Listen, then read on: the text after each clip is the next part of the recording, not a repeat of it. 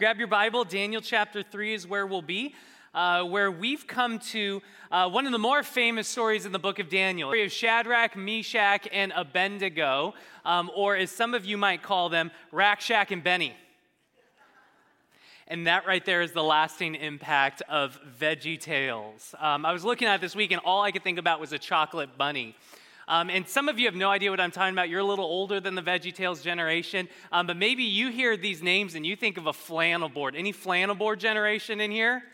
Yes. Any of you teach the flannel board generation in here? Yes, praise God. Now, and some of you, you still have no idea what I'm talking about. You didn't grow up in church, and so you don't know what all of this is about. And I will say this I actually think you're at an advantage today. Um, because uh, for those of us, if you grew up hearing this story, once this story lodges in your mind as a child, it can be very difficult to get past that first impression. Uh, namely, that this is a, a good religious story with the moral of obey God no matter what. Um, and, and that's definitely in the text. But as I was looking at this week, uh, I'm looking at this and I'm going, there's so much more to this story than that. And, and I don't want us to miss the power of what God has for us in Daniel chapter 3. And um, so, because the talking vegetables have really hijacked this story from us, um, I want to throw up a photo to kind of shake us awake to the explosive nature of this story. Check this out. Um, how many of you have seen this photo before? Um, if you haven't seen it before, let me just point out a couple of things. Uh, these are not soldiers in this image. Uh, these are normal, everyday people working in a shipyard factory in Hamburg, Germany.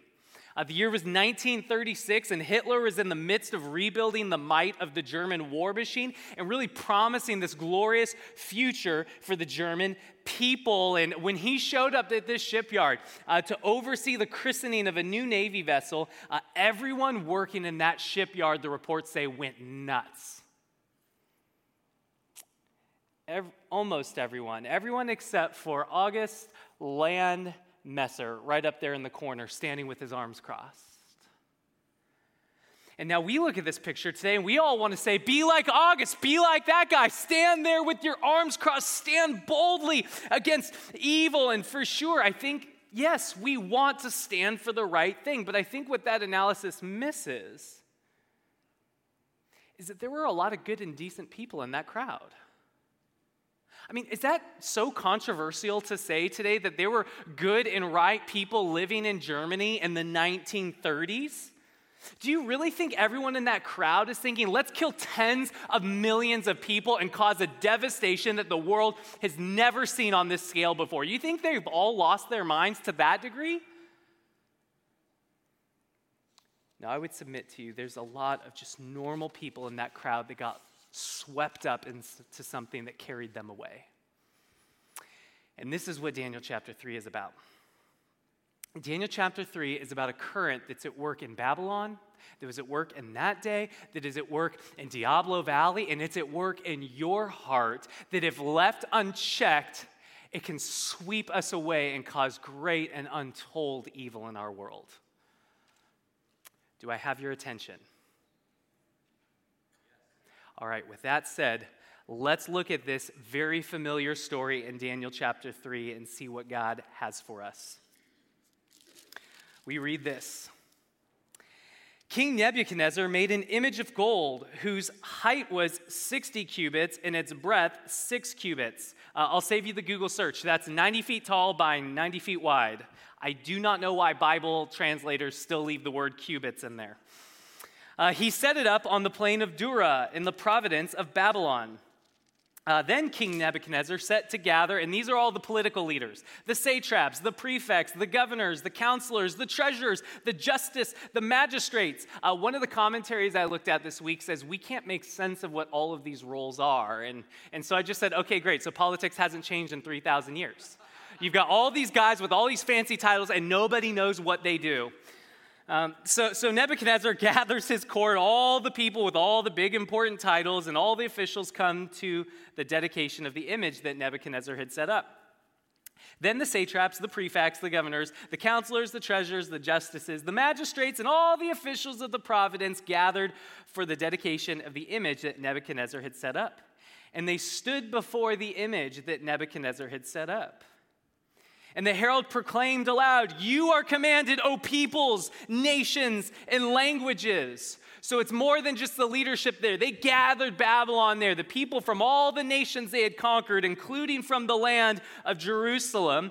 You are commanded, O peoples, nations, and languages, that when you hear the sound of the horn, the pipe, the lyre, the trigon, the harp, the bagpipe, Apparently, there's a lot of Scottish people there. The, the pipe wasn't enough, they had to get their bagpipe in there too. When you hear every kind of music, you are to fall down and worship the golden image that King Nebuchadnezzar had set up.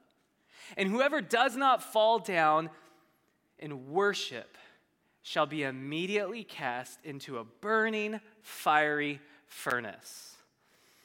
Um, if you were here with us a couple of weeks ago when we did Daniel chapter 2, you will remember that Nebuchadnezzar had a dream.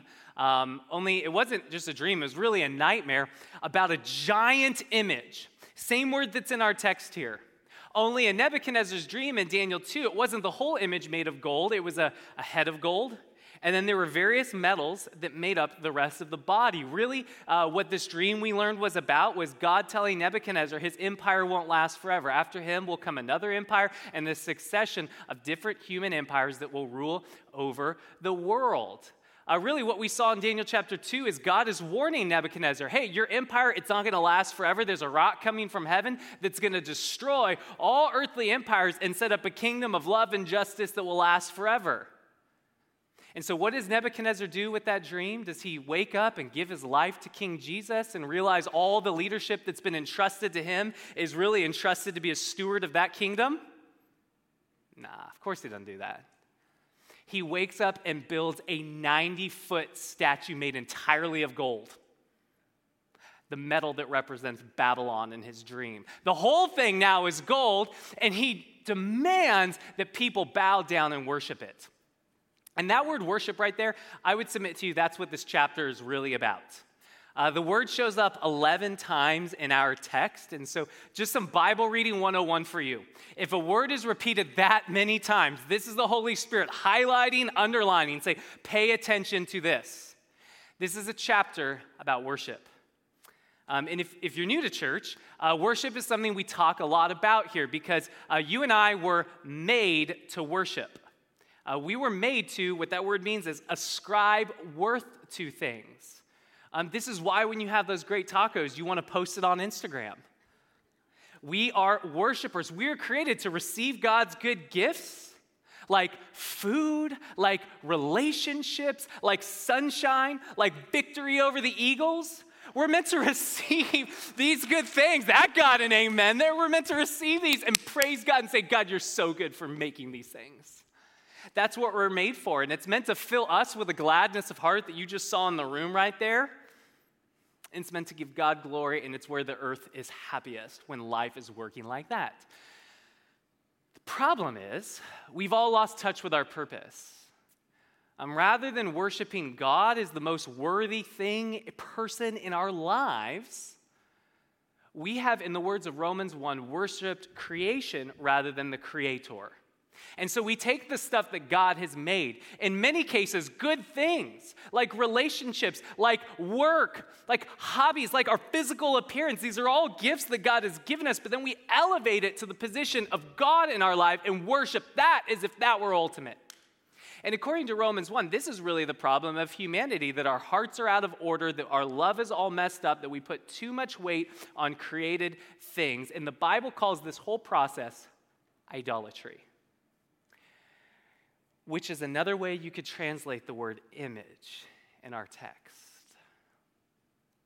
So um, here's what's going on in Daniel chapter 3. Rather than worshiping and serving the creator of heaven, King Nebuchadnezzar has decided to set up for himself an idol.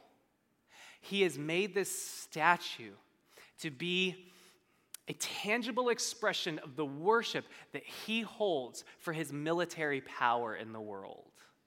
And so rather than worshiping the creator who just gave Nebuchadnezzar this dream, calling him to just that, Nebuchadnezzar stiffens his neck, he builds this statue, and he sets up an idol to worship that instead. And that's what this whole statue is about. And look, before you get too judgy with Nebuchadnezzar, let, let, me just point out this. It is always easier to see idolatry in another culture than it is in our own. Um, this is why you can look at this text and look at the uh, big old important man with his big old statue and look at and go, thank God we don't do that anymore. Um, but if you have such a shallow reading of this text, I think you're going to miss the power of this story. Um, there's a pastor in New York named Tim Keller. Uh, listen to how he puts it when talking about idolatry. He says, Our contemporary society is not fundamentally different from these ancient ones. Each culture is dominated by its own set of idols. Each has its priesthoods, its totems, and rituals. Everyone has its shrines, whether office towers, spas, and gyms, studios, or stadiums, where the sacrifices must be made in order to procure the blessings of the good life and ward off disaster. What are the gods of beauty, power, money, and achievement but these same things that have assumed mythic proportion in our individual lives and in our society? We may not physically kneel before the statue of Aphrodite, but many young women today are driven into depression and eating disorders by an obsessive concern over their body image. We may not actually burn incense to Artemis, but when money and career are raised to cosmic proportions, we perform a kind of child sacrifice, neglecting family and community to achieve a higher place in business and gain more wealth and prestige. What Keller is saying is the human heart hasn't changed in 3,000 years. It's just our expression of idolatry that has. Uh, whenever you take a good thing and you elevate it to the position of a God thing, an ultimate thing in your life, to where your happiness, your wholeness relies on you getting that thing, the Bible would say you have set up an idol in your life, just like our boy Nebi on the plain of Dura. And this is what Daniel chapter 3 is here to do. This chapter is an invitation to us to take an honest look at our lives and ask Is there anywhere that I'm worshiping an idol? Is there anything that the people in my life look into my life and go, Thank God I am not so obsessed with that thing? Because what we see in this story is the results of idolatry, they're disastrous.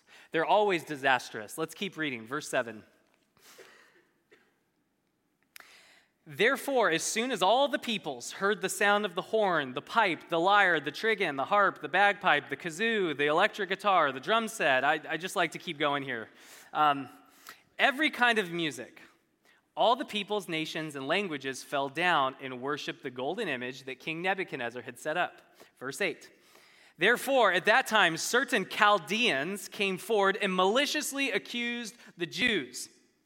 They declared to King Nebuchadnezzar, O king, live forever. These guys are suck ups. The Chaldeans were the guys that were in the court in Daniel chapter 2 that couldn't solve the king's mysteries, and then Daniel and his friends got promoted above them. Well, now they're going to try to get back at those guys. Verse 10 they said, Hey, you, O king, didn't you make a decree that every man who hears the sound of the horn, the pipe, the lyre, the. Okay, all the music. Um, that they have to fall down and worship the golden image? Didn't you make that decree, king? And that whoever does not fall down and worship shall be cast into a burning fiery furnace? Well, there are certain Jews whom you have appointed over the affairs of the providence of Babylon Shadrach, Meshach, and Abednego. These men, O king, they pay no attention to you. They do not serve your gods or worship the golden image that you have set up. Then Nebuchadnezzar, in a furious rage, commanded that Shadrach, Meshach, and Abednego be brought. So they brought these men before the king. Nebuchadnezzar answered and said to them, Is it true, O Shadrach, Meshach, and Abednego, that you do not serve my gods or worship the golden image I have set up? Now, if you are ready, when you hear the sound of the horn, the pipe, the lyre, the trigon, the harp, the bagpipe, every kind of music, to fall down and worship the image I've made, well, then well and good. But if you do not worship, you shall immediately be cast into a burning, fiery furnace. And who is the God who will deliver you out of my hands? Um, we see a few problems with idolatry here in the text. I'll just give you a couple. Um, number one, it doesn't work. Um, think about this. You have all the peoples from Babylon gathered together on that plain. So uh, commentators will put the estimates between tens of thousands to most would say hundreds of thousands of people on the plane bowing to this statue. Um, and the band is playing. They've got the bagpipe and the pipe. They've got the harp and the chicken, whatever that is. Like, this is like an epic, gap. this is like Super Bowl Sunday. I mean, the people are out there. They are bowing. They're going, Babylon, Babylon, Babylon, Babylon. It is a massive sight. And yet, all of that is not enough for our boy Nebuchadnezzar. The second that he hears, there are three guys. Three guys. Compared to all of that, three guys. He hears they're not worshiping him and he loses it. He's like, call them in here. I need them to come right here. I, I, cannot rest until they will bow to my statue and make me feel very important. Do you see how shallow this is?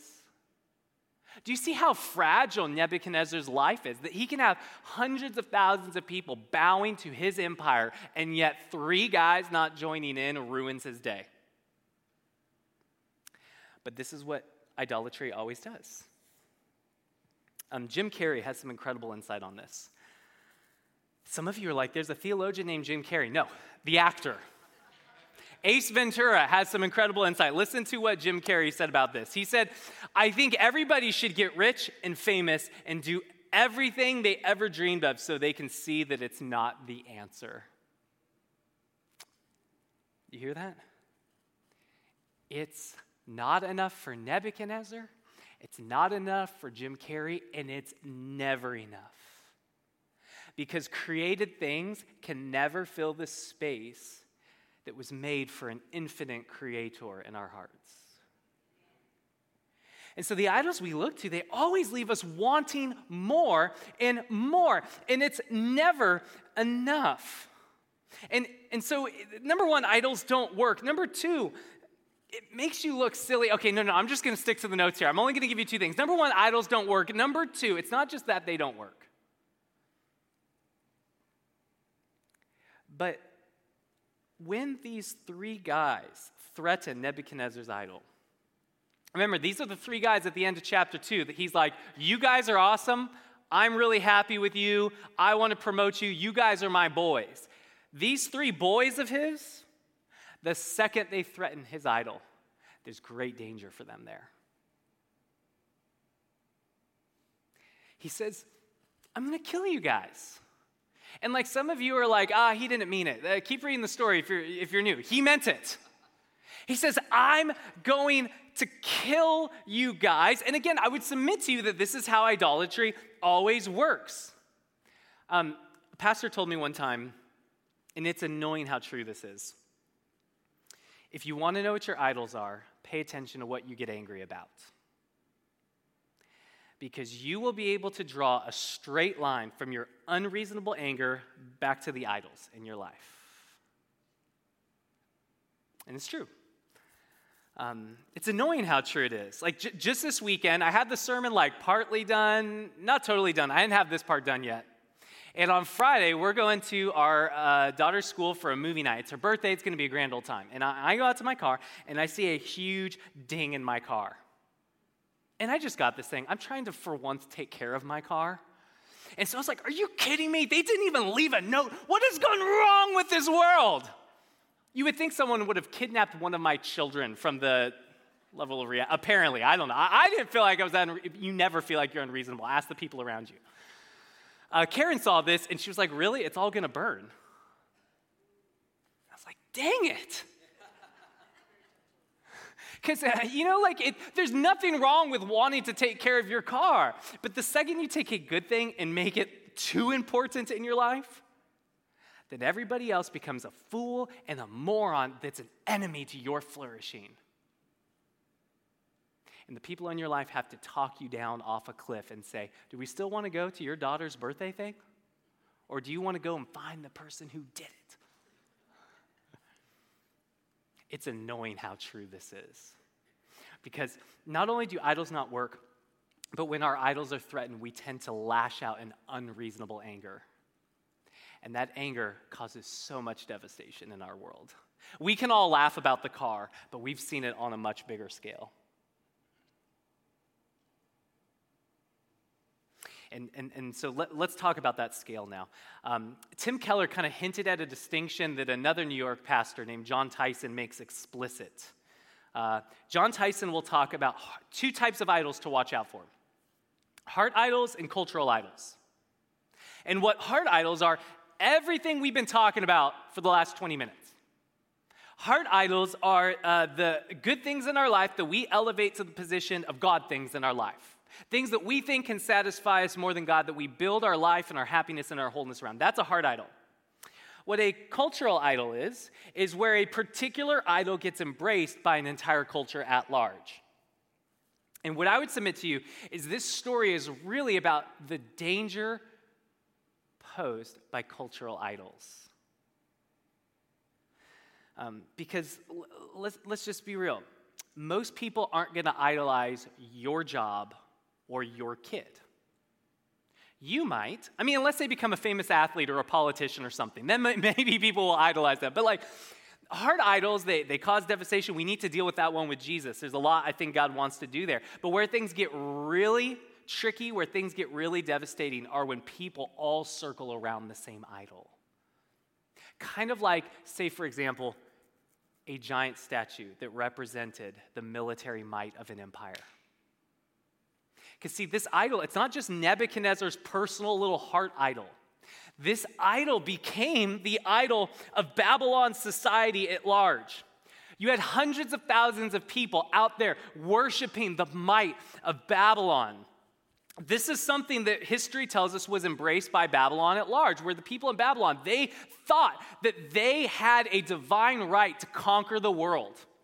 And this is why, as we saw week one in this series, they would go into other nations and other places and tear and burn the place down in order to build the glory of Babylon.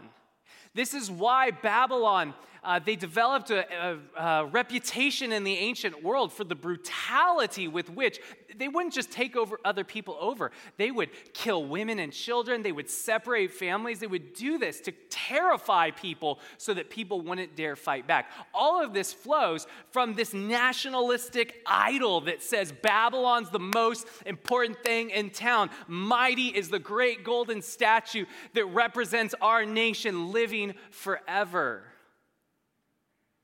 when this idol goes from Nebi's idol to a cultural idol, it leads to so much devastation to where, in the text, I don't want you to miss this. They built a fiery furnace with a chamber with a viewing window in it so that they could watch the people that mess with the idol of Babylon burn.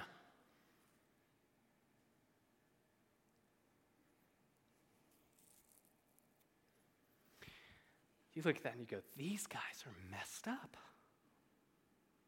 But what I would submit to you is this is how all of the great horrors and evil in our world have ever happened.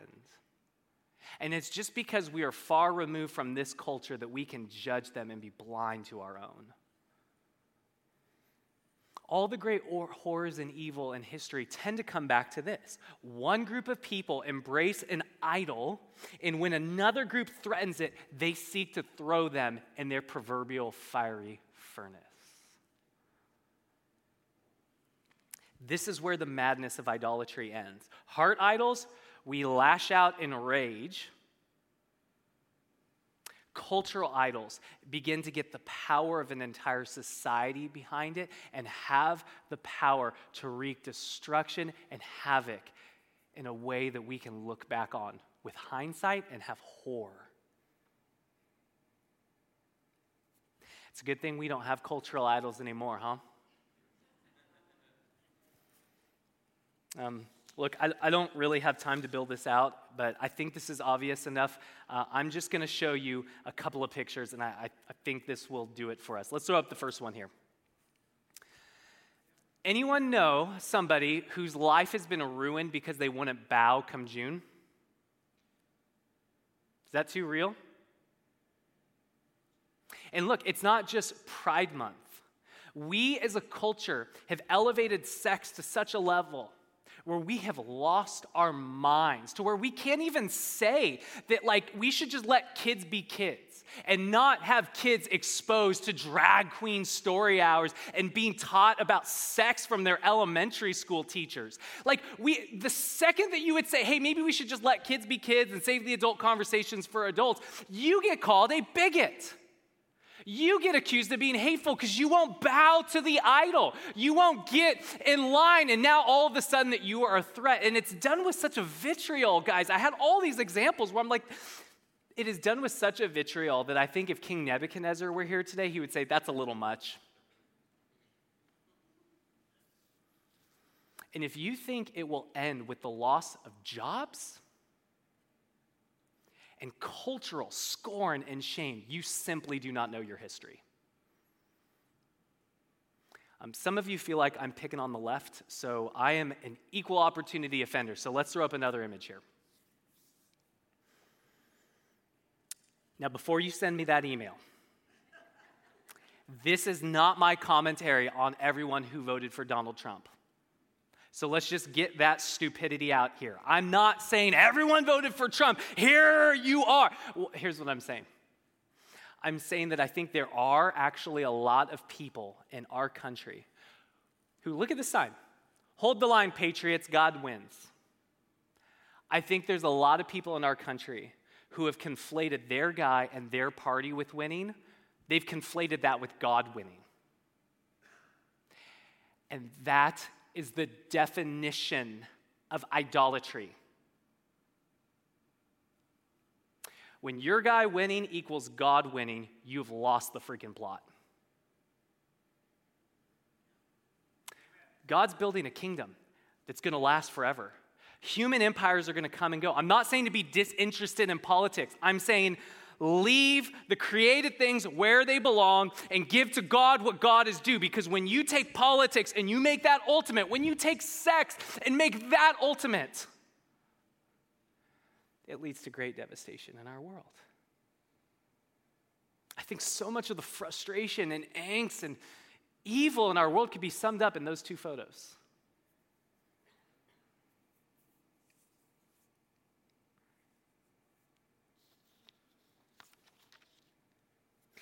Now, so here's what I know. Depending on what social circles you roll in, you're probably feeling defensive about one of the things I just said. Because here's the point cultural idols are seductive. This is the air we breathe. We are taught to see this stuff as normal. And so some of you are like, but what about the other guy? But what about this? But what about that? Because we are trained to see this elevation is normal, that we can't even see it. This is how cultural idols work. It becomes almost like a current that we get swept up in. That it, if you if you stay in that current long enough, it will carry you out to sea and take you places you never dreamed you would go. To where you lose family members over it, to where you begin to villainize the other side. And I'm telling you, if you're a student of history, this tends to this tends to go in a direction that's a lot more than losing jobs and friendships over it.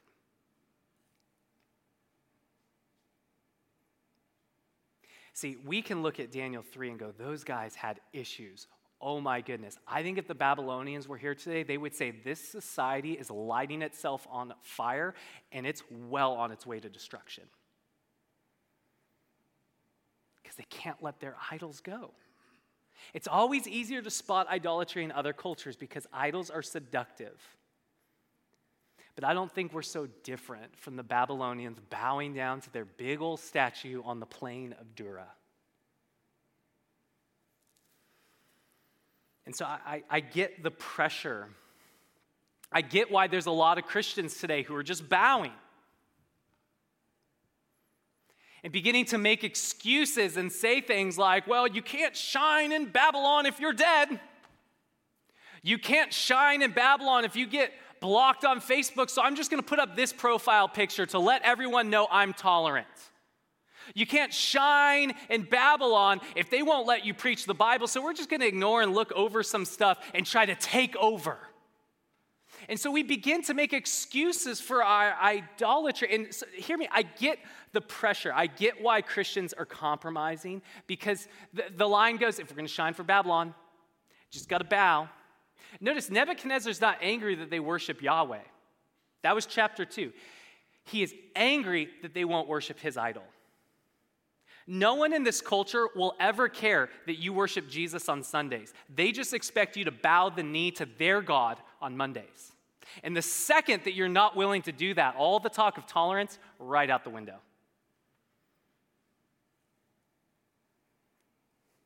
I get the pressure to bow.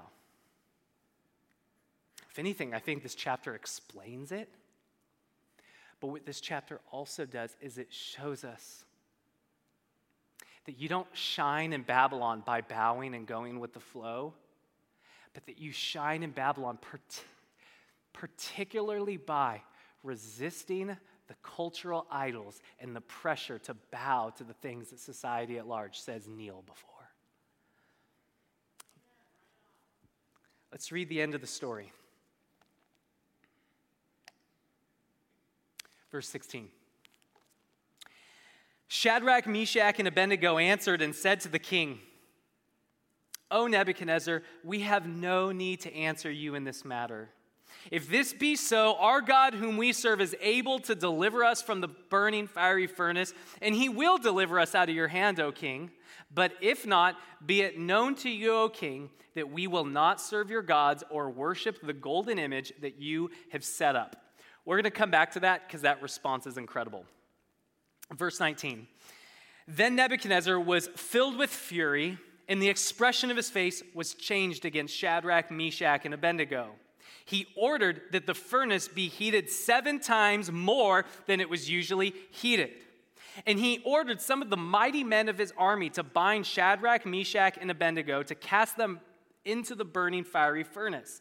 Then these men were bound in their cloaks, their tunics, their hats, and their other garments, and they were thrown into the burning fiery furnace. They're, they're thrown in with all their clothes because there's no trial, there's no due process. It's just this is happening immediately. We're throwing you in there. This society is unraveling. Verse 22. Because the king's order was urgent and the furnace overheated, the flame of the fire killed those men who took up Shadrach, Meshach, and Abednego. So, no due process. Now, the guys that are working for the king and buying into the idol are being sacrificed, enraged to sacrifice these guys. This society is unraveling. Verse 23 And these three men, Shadrach, Meshach, and Abednego, well, they fell bound into the burning fiery furnace. Verse 24 Then King Nebuchadnezzar was astonished. And he rose up in haste he declared to his counselors, Did we not cast three men bound into the fire? They answered and said, True, O king. He answered and said, But, but I see four men unbound, walking in the midst of the fire, and they're not hurt.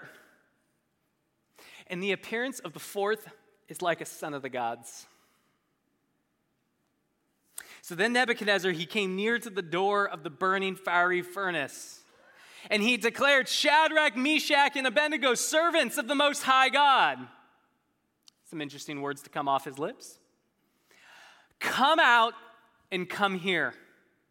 Then Shadrach, Meshach, and Abednego came out from the fire, and the satraps, the prefects, the governors, the king's counselors, they all gathered around, and they saw that the fire had no power over the bodies of these men and the hair of their heads was not singed, and the cloaks were not harmed, and there was no smell of fire that had come upon them. At this point, you're like, God's just showing off. I can't even go to a campfire without walking away like that. Verse 28 Nebuchadnezzar answered and said to them, Blessed be the God of Shadrach, Meshach, and Abednego who has sent his angel and delivered his servants who trusted in him and set aside the king's command and yielded up their bodies rather than serve and worship any God except their own God.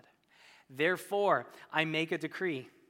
Any people or nation that speaks anything against the God of Shadrach, Meshach, and Abednego shall be torn limb from limb, and their houses laid in ruins. For there is no other God who's able to save in this way. Then the king promoted Shadrach, Meshach, and Abednego in the providence of Babylon. Um, we called this series Shining in Babylon because that right there is what this whole series is about that though our culture is dark and filled with idols, God is greater than our culture. And He has a power greater than the flames of any fiery furnace. And so, as we entrust ourselves to Him and refuse to bow where it is socially convenient for us, then our lives begin to shine the light of a better way, like these three guys. I mean, it is incredible to me that the very guy who set up the idol that became the cultural idol at the start of the chapter, that put his nation above God, his reputation, his fame above God, ends the chapter by saying, um, I had that wrong. I need to come down because God is more high. God the Most High. It's fascinating to me that the one who kicked this whole thing off by the end of the chapter is the one repenting, saying, I've changed my mind. Babylon's not great. God is the Most High. He ends by worshiping and blessing the God of heaven. Now, now look, uh, it's messy. Some of you are like, that's an understatement. He threatened to kill people that don't worship the God of heaven. Okay, uh, you, you don't get totally sanctified overnight, people. Walking with Jesus is a journey, but like God is at work in this man's story. And there is more work to do. We will definitely see that next week. But the point is this the man who made the idol and said, No God can save you from my hand, ends the chapter by saying, I've had a change of mind and a change of heart. God is the Most High, and we should all worship him. Do you think he could do something like that in our day? Um, I'll be real with you. I think it is the only hope our nation has. If God would come in power like he did in the days of Daniel, to in the very heart of darkness, to the very people erecting and setting up these cultural idols, would be the very ones to praise his name and say to everyone else, I got it wrong. He's the king, he's the one, he's the Lord of lords, and let's give our lives to him because he is most worthy.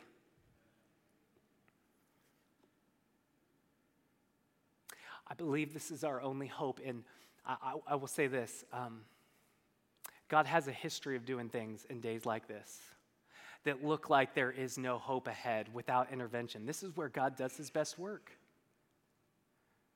Again, if you know your history, you know America has a history of revivals where great social evils have been overturned and overcome by the power of a new worship that sees a God in heaven. And so we can let everything else go back to created stuff so we don't have to be enemies with one another. This can happen in our day. We could be on the edge of another great revival.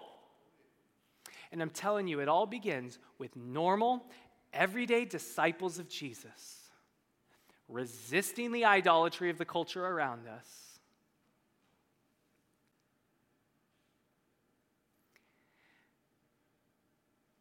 Both left and right to shine the light of God's power in our day.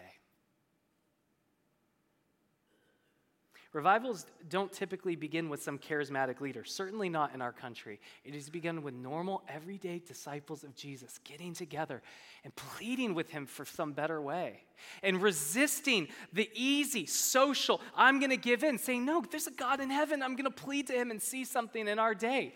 This can happen here as we resist the cultural idols of our day and plead to the God of heaven. Do you want that? All right. That's awesome. So, so, so, what I want to do in light of that is I just want to give you three quick lessons from these guys on how to resist idolatry. We talked last message about prayer. We need to keep talking about prayer, but particularly Daniel 3 is about how do we resist idolatry long enough to talk to him? How do we resist idolatry enough to not be swept away and to miss out on what God wants to do in our day? So I'm going to give you three lessons on how to resist idolatry like a boss from verses 16 to 18. From this incredible response of Shadrach, Meshach, and Abednego. I'll make this quick, don't worry. Some of you are like, you're just getting to your points. I'll make it quick. Number one, Nebuchadnezzar says, I'm going to kill you unless you bow down and get into the furnace. They say this. We have no need to answer you. Just take that one word at a time. We. Some of you are like, you said quick. No, okay, stick with me. We. Something we've seen throughout the book of Daniel so far is that these guys are never alone. That uh, when they get dragged away into exile and are tempted with all of this awesome food and everything around them, they become vegans for Jesus together. It's never Daniel alone. It's never Shadrach alone. It's never Meshach alone. It's never Abednego alone. It's Daniel, Shadrach, Meshach, and Abednego.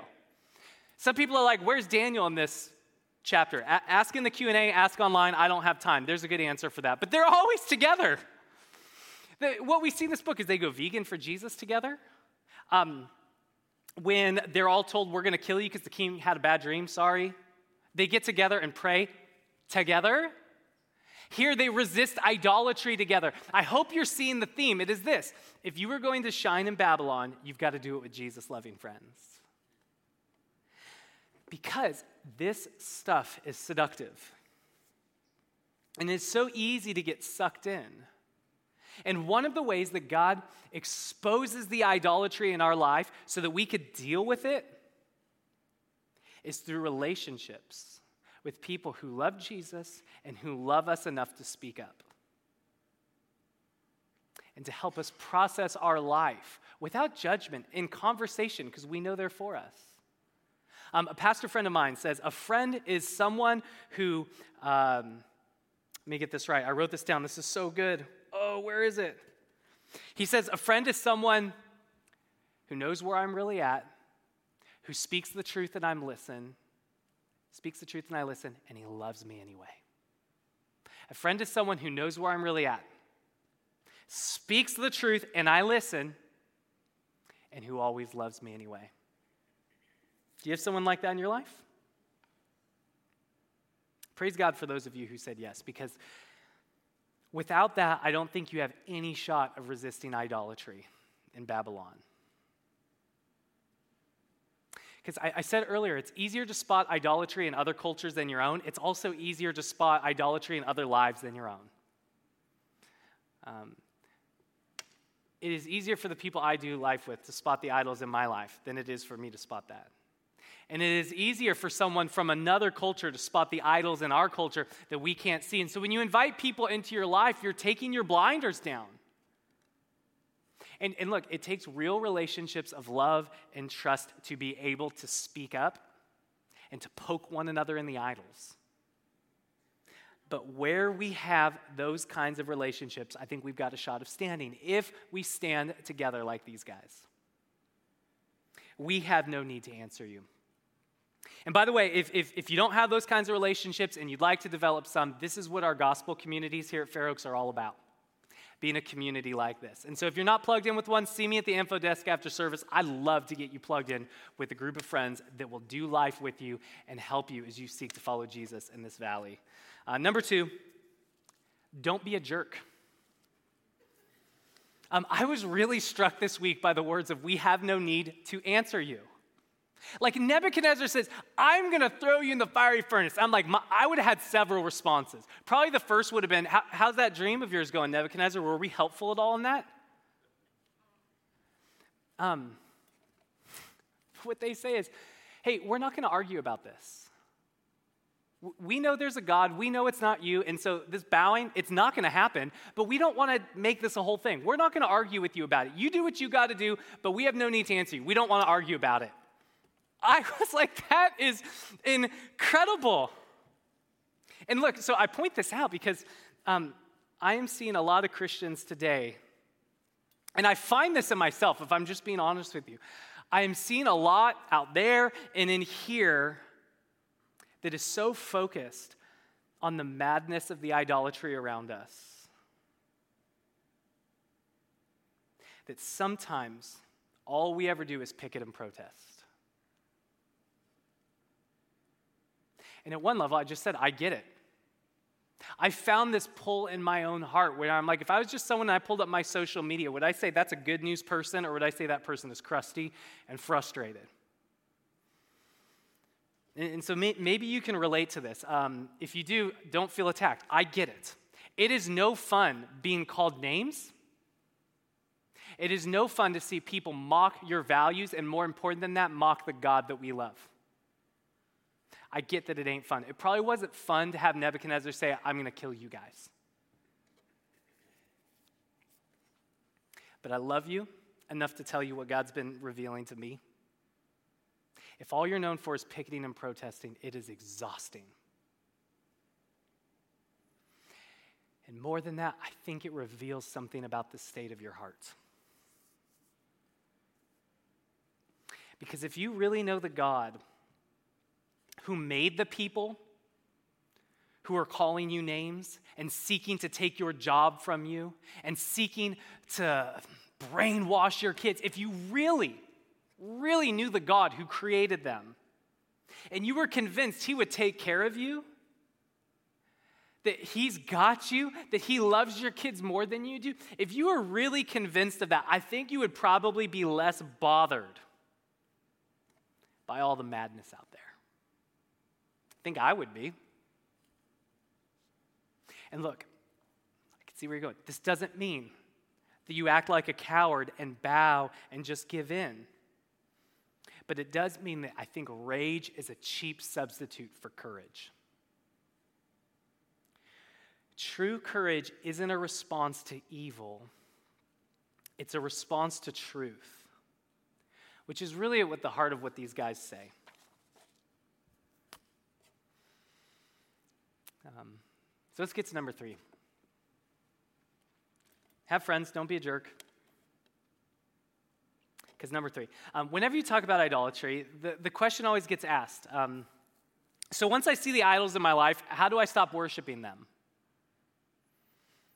Um, and a lot of people will try to, this is what you're going to be tempted to do. A lot of people will try to stop worshiping idols through their effort, by trying harder, by going, oh, well, Pastor said that on Sunday, so I'll try not to stay so long at the office this week. I'll try to not care so much about politics and watch less of the news. I'll try to look in the mirror less and care less about how I look. But I will tell you this from experience. If you if you are able to do it, you will just replace that idol with another idol because you haven't addressed the root issue. And more importantly, you probably won't be able to do it because it's the end of January, New Year energy is wearing off. And you'll find yourself falling back off that wagon very quickly. The only way idolatry actually loses its grip in our hearts is to get a glimpse of something greater. And that's what these guys have here.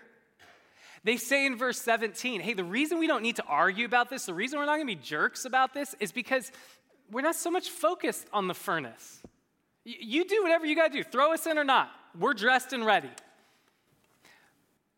But our God, we know his character. He's for us.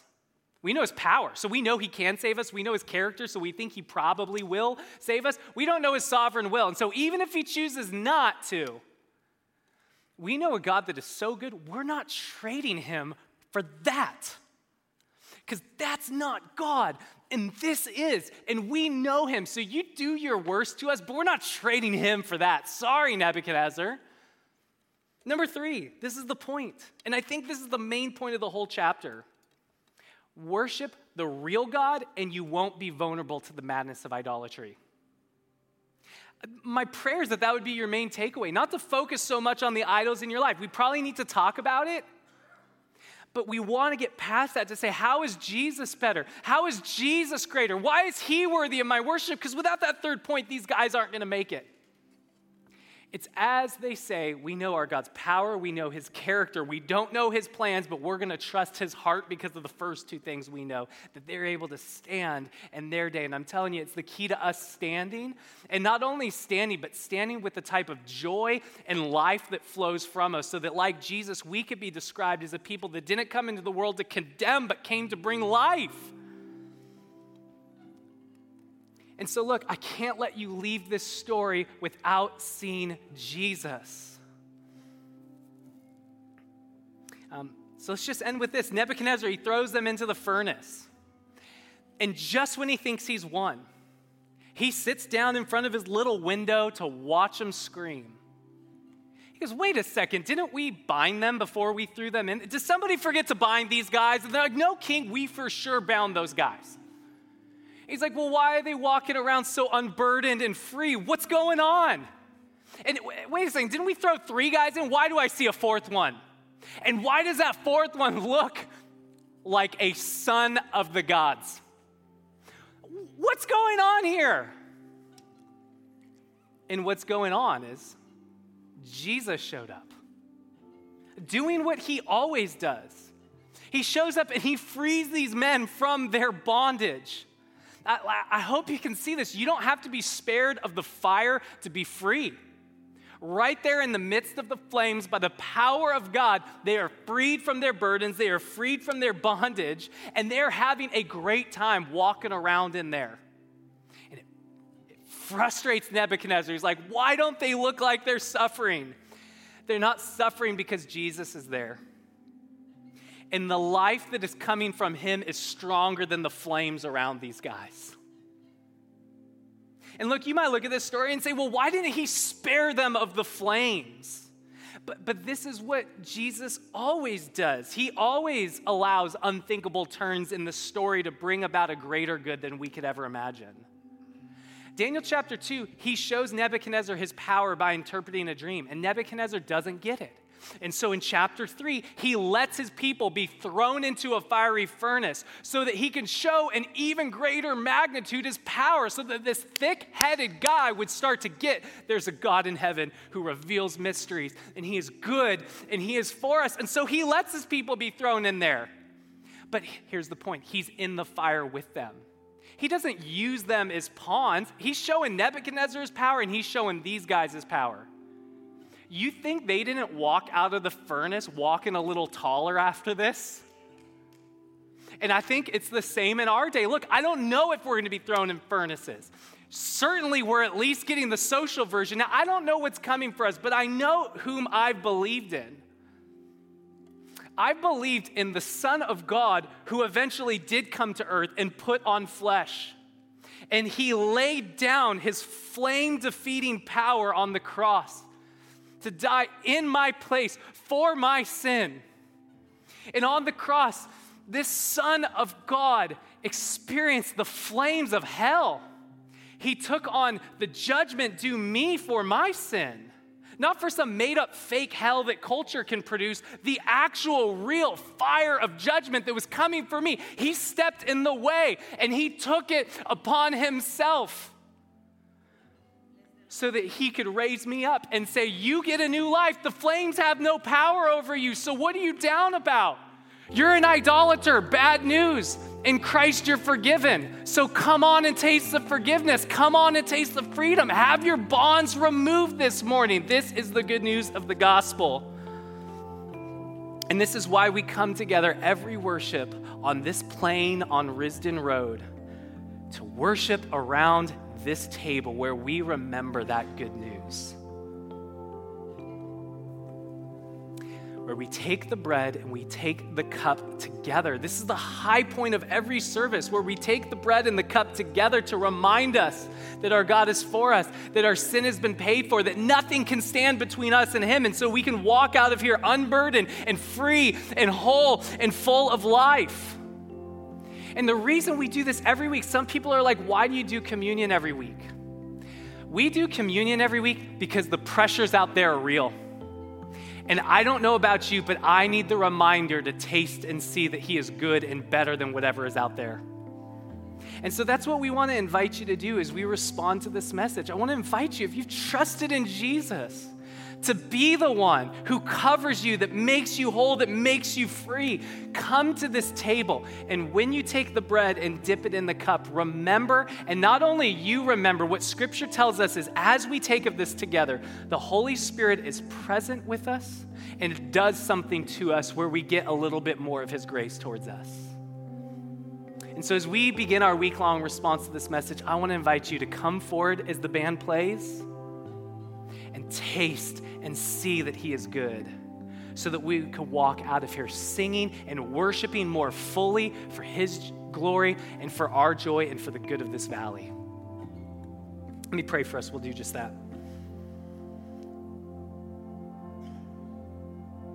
Jesus,